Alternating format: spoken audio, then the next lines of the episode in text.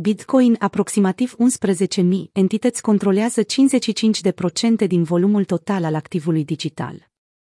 Potrivit unui studiu publicat în 21 octombrie de către National Bureau of Economic Research, NBR, 11.000 entități on-chain controlează 55% din totalul volumului pe blockchain-ul Bitcoin. Exchange-urile de criptomonede reprezintă trei sferturi din volumul on-chain. Raportul subliniază că primii 1000 cei mai mari investitori controlează aproximativ 3 milioane BTC, egal cu 15,9%. Următorii 9000 investitori dețin aproximativ 2 milioane BTC, echivalentul la 10,6% din totalul activului.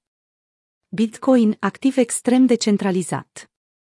Autorii raportului subliniază că rețeaua rămâne extrem de centralizată, în ciuda noului val de investitori atrași de bull market în 2021, declarând Ecosistemul Bitcoin este încă dominat de jucătorii mari, fie că este vorba de minieri, deținători de BTC sau exchange-uri. Cu toate acestea, studiul a remarcat că persoanele fizice dețin în prezent 8,5 milioane BTC, sau 45,1% din total. NBR a identificat, de asemenea, o concentrare semnificativă în sectorul minier al Bitcoin. Studiul estimează că 10% dintre minieri controlează 90% din rata de hash globală. Raportul a adăugat că aproximativ 50 de minieri, 0,1% din rețea, controlează 50% din puterea totală de hash a rețelei Bitcoin. Șase dintre cele mai mari mining pools sunt înregistrate în China și au legături strânse cu Bitmain Technologies, cel mai mare producător de hardware pentru minarea BTC.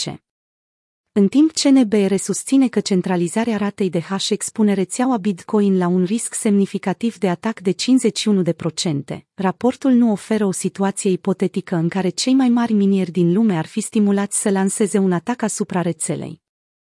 Potrivit Bitcoin Electricity Consumption Index, BCI, al Universității Cambridge, distribuția globală a H-Power a crescut semnificativ din septembrie 2019, când cota Chinei a atins un vârf de 75,5%.